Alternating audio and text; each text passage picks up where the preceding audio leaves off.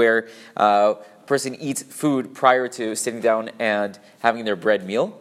Uh, we're trying to determine does a bracha achrona need to be made on that initial food that you ate, or can you just rely on birkat hamazon? Can you rely on the benching that you're going to say at the end of your meal? So we first spoke about foods which are borei mezonot. If it's uh, cookies, if it's cake, something along those lines, something made from the five grains, but it isn't bread.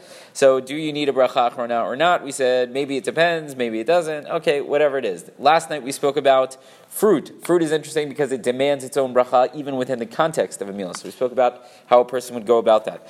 Let's say we have a different case. So we say Everything that we mentioned last night was when we were talking about uh, eating fruit. Let's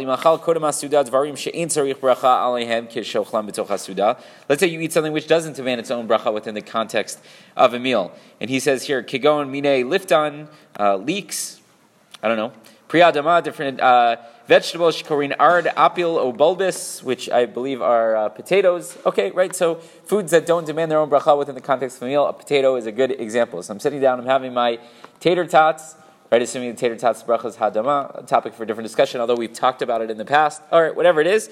So let's say the bracha is ha'adama, you wouldn't make a bracha, a separate bracha in the context of a meal. So what do I do? So in kain afilu imda tolechol mehem gam. Even if you were planning on having potatoes in your meal later on, eno mo'il lahem klal habracha rishona.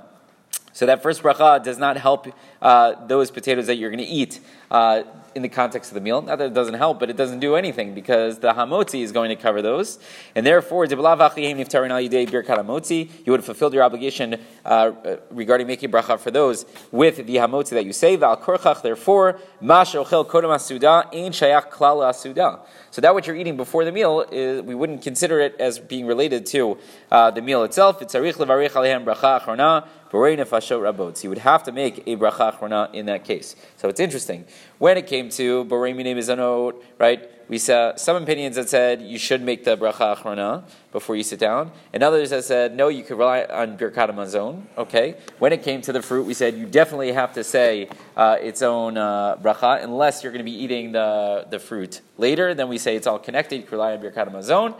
Now it comes to the potatoes, we say, no, you're always going to have to make the bracha achrona. Right? It doesn't make a difference if you're going to be eating it later. So each type of the different foods are going to have sort of different rules when it comes to these different ideas. But keep coming back because there's more to discuss. Obviously, there are wrinkles within all of this, but you'll have to come back because we need you and we want you and you want to learn these halachot. Have a wonderful day. Rabbi